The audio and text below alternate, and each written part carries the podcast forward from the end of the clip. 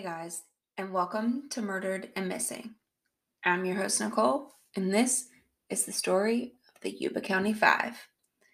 On Friday, February 24th, 1978, five young men would travel to California State University at Chico in a 1969 Mercury Montego belonging to Jack Madruga, 30, to watch a basketball game. Traveling with Jack was Jack Huett, 24, Gary Mathias, 25, Bill Sterling, 29, and Ted Weir, 32. These five men were often referred to lovingly by their families as boys. They all had varying intellectual disabilities and psychiatric issues. They lived at home with family members, and those family members were expecting those men to come back home that evening since they all had a basketball game on their own the next day. The game the boys were attending had ended around 10 p.m. that Friday, and after leaving the university, they had decided to stop at a convenience store for some snacks for their hour long drive back home. They checked out, they left the store, climbed back into Jack's car, and they would begin to drive home. This would be the last confirmed sighting of all five men alive and together. To get home, the men would need to travel south out of Chico so that they could head towards their homes in Marysville and Yuba City. I'm going to go ahead and post a map on my Instagram so you guys can see what direction the men needed to drive to get home, where they would end up, and spoiler alert, where their bodies would eventually be found. Now, instead of traveling south out of Chico to get back home like they were supposed to, the men somehow traveled 70 miles east, ending up on a deserted mountain road where, in the early morning hours of February 25th, now this is that Saturday, um, Joe Schons is going to eventually stumble upon their abandoned vehicle. Unfortunately, Joe had found himself stuck on that same mountain after having a bit of car trouble himself.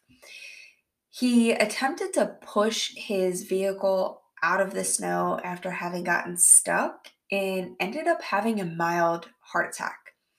So, to protect himself from the elements, Joe decided to get back into his vehicle. And while he was in there, he would eventually see some headlights and hear voices. And he ends up seeing a group of men who police kind of speculate that it's potentially the Yuba County Five, but we're not sure. And with this group of men is a woman carrying a baby random. I know. So Joe tries to flag down these people, you know, for help.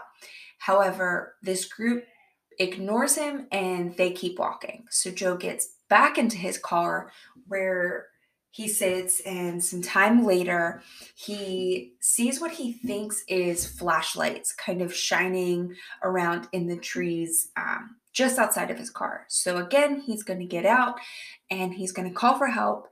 And again, he's ignored. So finally, after a few hours of sitting in his car and just not feeling well, uh, his car runs out of gas. So at this point, he decides that he's going to walk to go get some help because he can't just sit there. So it's during this walk to go get help that Joe is going to stumble upon the Mercury Montego. However, at this time, Joe does not know that it belongs to this to this group of missing men. And it's not going to be until he sees a news report while he's in the hospital that he's going to connect these dots. He's going to come forward with the information about the group and the car on the mountain, and he's going to let police know where he's seen this car. Police had already been notified of the missing men since Saturday, February 25th. So their family members had become increasingly worried when you know the men had not come home and they were phoning each other and they were contacting each other finally by 8 p.m saturday night one of their parents is going to contact the police and on february 28th which is that following tuesday that's when we're going to see investigators make their way up the mountain so after they get the missing persons report and after they get this information from Joe and Joe tells them where he's seen the vehicle, that's when they're going to go up to this mountain. So when they make their way up there, they're going to discover the Mercury Montego in the same location that Joe had last saw it. So the police arrive on scene and they're unable to locate the, the keys in the car. So they hotwired it and the car started right up, so they were able to rule out any engine trouble as to why the men had stopped there.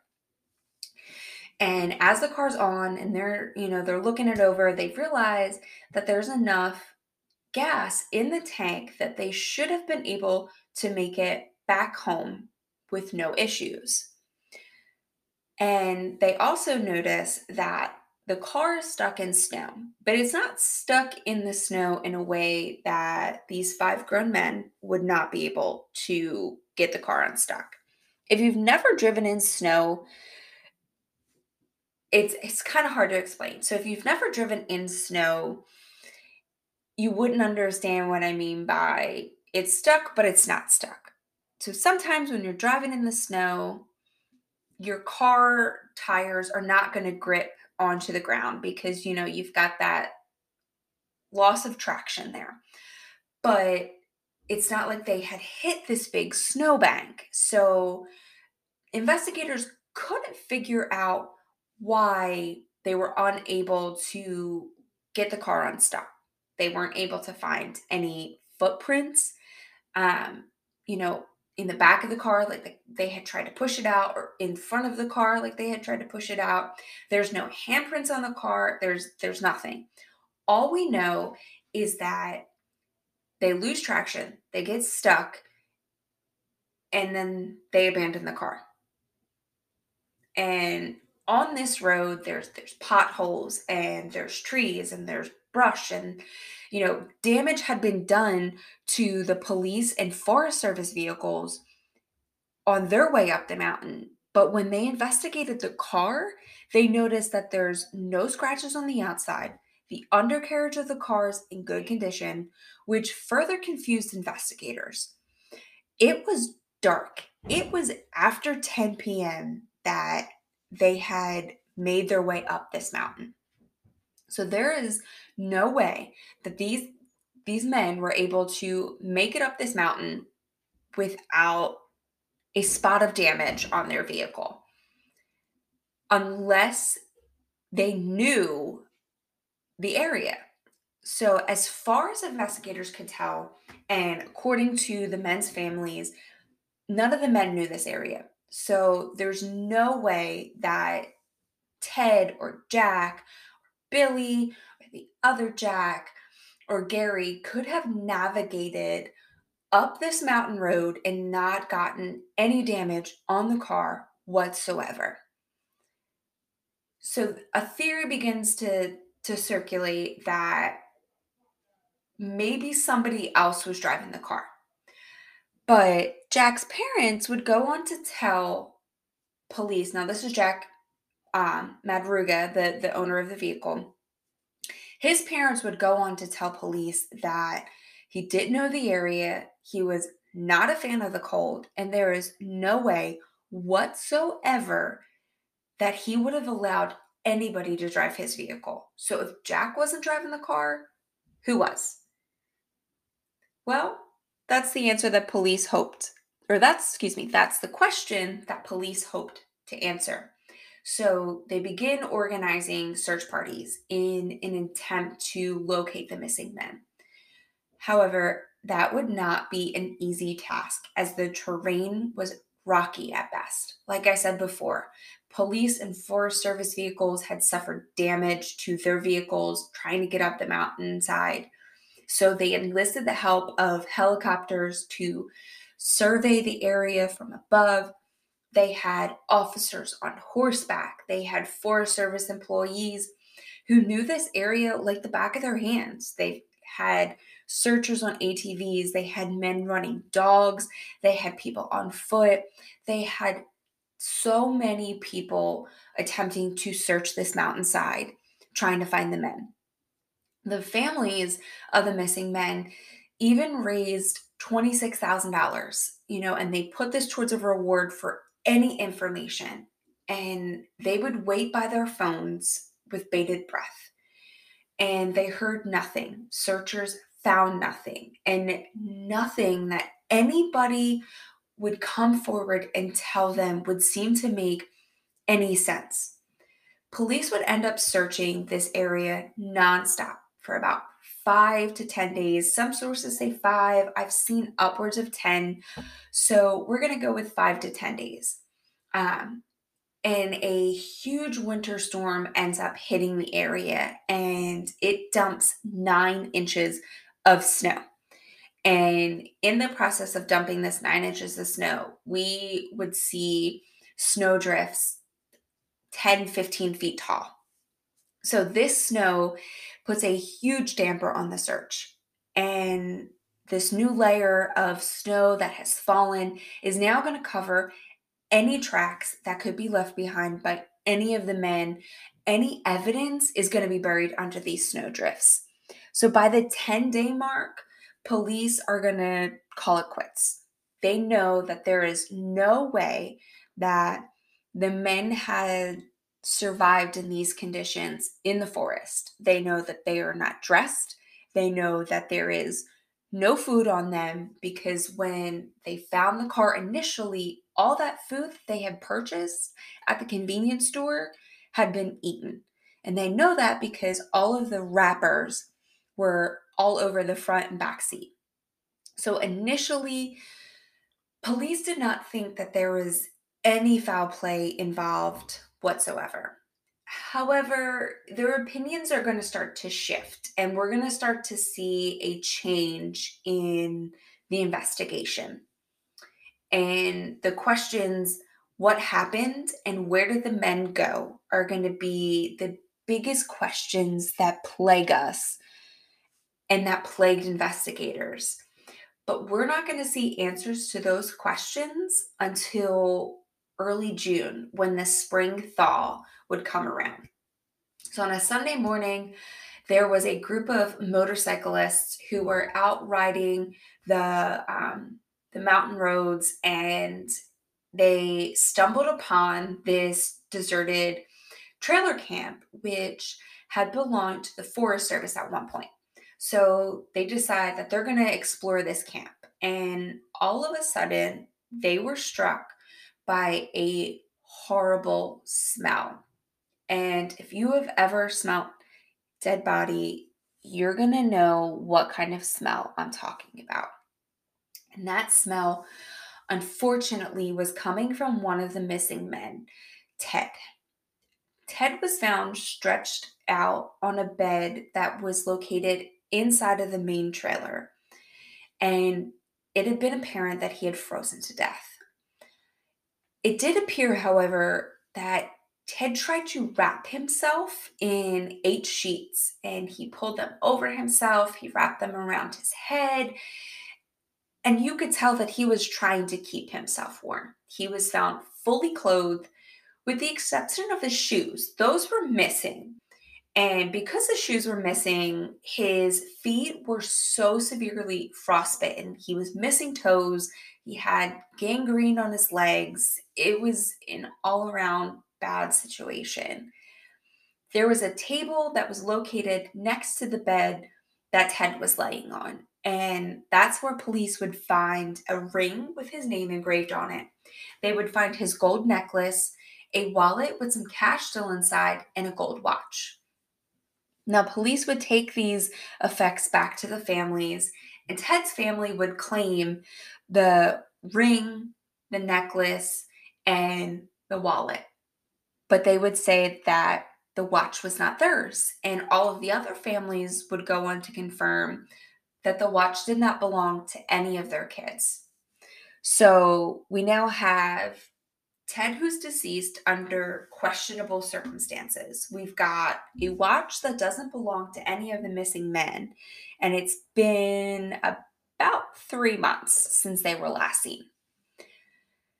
And before Ted went missing, he was described as 5 foot 11 and weighing 200 pounds. However, when he was found, he had lost roughly 100 to 120 pounds, which indicated that he'd been alive for some time.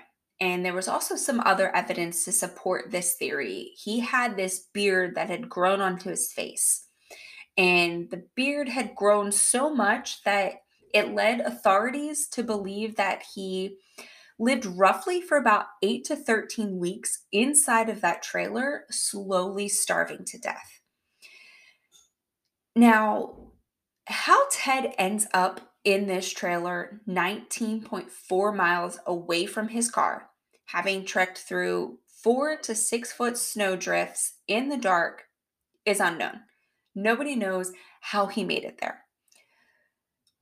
Roughly five miles away from where authorities would find Ted's body, they'll find the bodies of Bill Sterling and Jack Madruga. On Jack's body, police are going to find the keys to the car. And it appears that Jack and Bill had attempted to reach the trailer where Ted was found. So Bill and Jack Madruga were found five miles away from Ted before reaching the trailer. And so they think, um, authorities think that they were all heading in this direction, but that Jack and Bill, their bodies just gave up. They were not able to make it to this trailer. And their cause of death will be listed as exposure. Now, Jack Huett's skeletal, skeletonalized remains, sorry, that's a really difficult word, would be found a few days later, and unfortunately, they would be found by his father. Gary Mathias is going to be the only one who is never found. There's going to be evidence that authorities find that Gary had been in the trailer with Ted at one point. Gary had left behind the tennis shoes that he had been wearing that night, and it it seems as if he took Ted's shoes. Now, Ted's shoes were made of leather. So authorities believe that Gary had taken Ted's shoes because his feet may have swollen due to frostbite and Ted's shoes may have fit better in this situation, or Gary may have thought that Ted's shoes would keep his feet warm. We don't really know. This is all speculation. And Yuba County Undersheriff Jack Beecham would go on to tell reporters that this case was, and I quote, bizarre as hell. And this case would remain one of the most puzzling and baffling cases that family and police are going to be questioning, you know, 44 years later. And when Ted was found, he was found in this trailer. He was found emaciated with his cause of death being listed as starvation and exposure to the elements. Now, in this trailer, there was plenty of canned and dried food that had all five men made it to the trailer. They would have been able to be kept alive for months. We know that Gary and Ted were in this trailer at least for some point. And we know that Gary or Ted had broken a window to get into this trailer. What we don't know is why they didn't attempt to cover that window, why they didn't turn on the propane tank that was located in a shed, which would have heated the entire trailer. We don't know why they didn't use the matches and the paperback books that could have been used as kindling. Those remained all untouched, and we don't know why neither one of these men who we know were in the trailer didn't utilize these resources. And some sources will say that it's because they're intellectual disabilities, but we don't really have any proof of that. What we do have is the persistent question of why. Why did the men turn east? Why did they abandon their car? Why did they not try to free the car? And why did the men not turn on the propane tank? And if Gary did go for help, where did Gary's body go? These are some of the questions that we don't have answers to. All that I have for you now is theories. And one of these theories is that the men headed east to Forbestown. And supposedly, Gary had some friends over in Forbestown, but those friends spoke with police and they confirmed that they had no plans to meet Gary. So they don't know why they would head towards Forbestown. So Forbestown is located in between Chico and the Mountain Road, which could explain why they went east instead of south. And they also think that maybe Jack had missed the turnoff, caused them to become lost, and you know, as they continue to drive deeper into the woods, they end up getting stuck. But that theory doesn't really have any weight since after speaking with the friends, they said no, we we had no plans of meeting up with Gary. So they kind of scratched that. Melba Madruga which is Jack's mom, would go on to interview with the Washington Post, and she told them that she believed some force had led the boys astray. Her statement was that um, she knew good and well that someone made the boys do this. She firmly believed that her son Jack would not drive his vehicle into an area that could potentially damage it. Like I said earlier, Jack loved this car. Nobody is driving this car but Jack. And Ted's sister in law theorized that while the men were at that basketball game up in Chico, they saw something that maybe they weren't supposed to see. And she thinks that maybe somebody had followed them and forced them to go east and forced them on this mountain road and just kept pushing them deeper and deeper into the woods. Um, you know, because why wouldn't you turn around if you were lost if there wasn't something behind you causing you to go forward? That was her line of thinking. And for months after they found the the other four men, um, police would theorize and search and look for any sign of Gary. So, this next theory is going to suggest that maybe Gary, who did serve for a brief period of time in the US Army, um, that he had a psychotic break. And like I said earlier, some of them had some psychiatric issues. And one of those issues is schizophrenia. Gary had ended up becoming discharged from the army due to a diagnosis of schizophrenia. And the theory was that he had a psychotic break and forced his friends up this mountain and he killed his friends. And an article that was written by Mental Floss, which I had used as one of my sources for today's episode, um, suggests that there are some supporters for this theory. These supporters kind of believe that Gary ended up returning home after killing his friends, and his family has been hiding him for the last 44 years. Now, this final theory that I have for you guys today does revolve around Gary again. And this theory is that Gary did not kill his friends, did not cause them to go up there, but did go to that trailer and ended up with Ted in that trailer and saw that Ted was in a bad state. So he left to go get help. And he too would succumb to the elements and pass away. And it's theorized that Gary's body is, has never been found because he is deep in the forest's thick underbrush. And I really hope that one day, you know, they're able to find Gary, they're able to get answers because it has been 44 years since Gary had has been last seen. And whatever way you look at this case, whether you believe somebody forced these men into the woods that night, or you believe that they went up there on their own, I hope you believe that one day the the families will get some answers. Um, but as of right now, the case is as cold as the night in February 1978 when they went missing. That, my friends, is the story of the Yuba County Five. I hope you keep listening. I hope you give me a rating and review wherever you're listening to me right now. And until next time, stay spooky and be a good human.